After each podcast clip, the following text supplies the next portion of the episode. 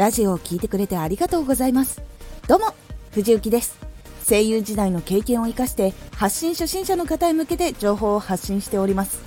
現在朗読歌などのエンターテインメントを詰め込んだイベントを開催するのを目標に活動中です。今回は同じ説明でも人それぞれ言葉を探るをテーマにお話しします。今日あったことを家族に伝えるとき会社の人と企画の話をするとき友人と趣味の話をするときいろんな場面で話すことがあると思います。その時に今の自分がしている仕事のことなどを伝えたり新しく入ってきたことを説明したりそしてラジオで情報を提供したりする時難しい例えや難しい言葉を使っていては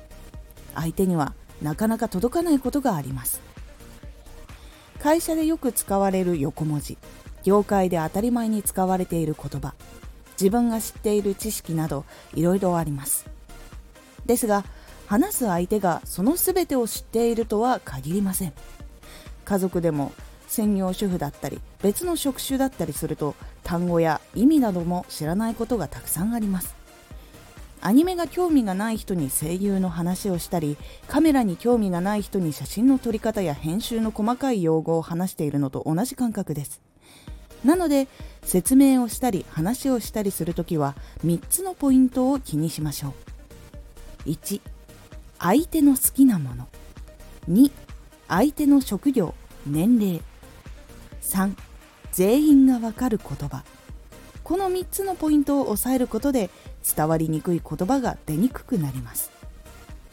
相手の好きなものを知ることができたら物の例えをその人の好きなものに例えるといいでしょう。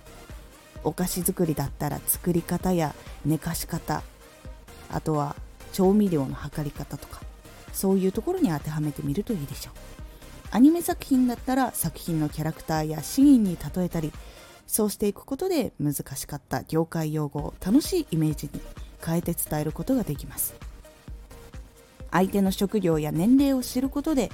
業界の長さや軽い言葉ならわかるかもしれない。初歩的な言葉とかね。みんなが使っているものならわかるかもしれないので一応全くわからないかもということは念頭に置いて話をするとスムーズに話が進みやすくなります。あとは全員がわかる言葉。これは小学校中学校とかのできれば小学校の中学年から中学校の1年生くらいのあたりの言葉にするといいと思います。みんな学校を卒業することが当たり前には一応なっているので基礎教育のあたりの言葉を使うことで多くの人に届きやすくなります。是非お話をしたりラジオを撮ったり説明をする時とかあとは原稿を作る時とかの参考にしてみてください。今回のおすすめラジオ。提案する時の3つのポイント。このラジオをおすすめします。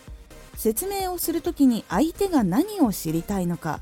そして考えたりしたいのかっていうことを察しながらお話をしていきます。仕事のことが聞きたいのに趣味の話をしてしまうほど大きく間違うことはないのですが相手の求めているものが提案できないと満足してもらえません。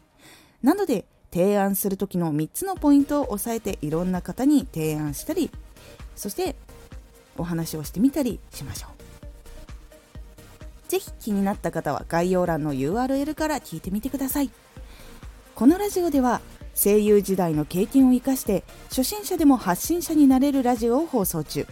最新情報を逃さず受け取りたい方はフォローがおすすめです。アーティスト YouTuber 配信活動などで感じたことも発信していきますのでぜひ活動の参考にしてみてください。ではまた。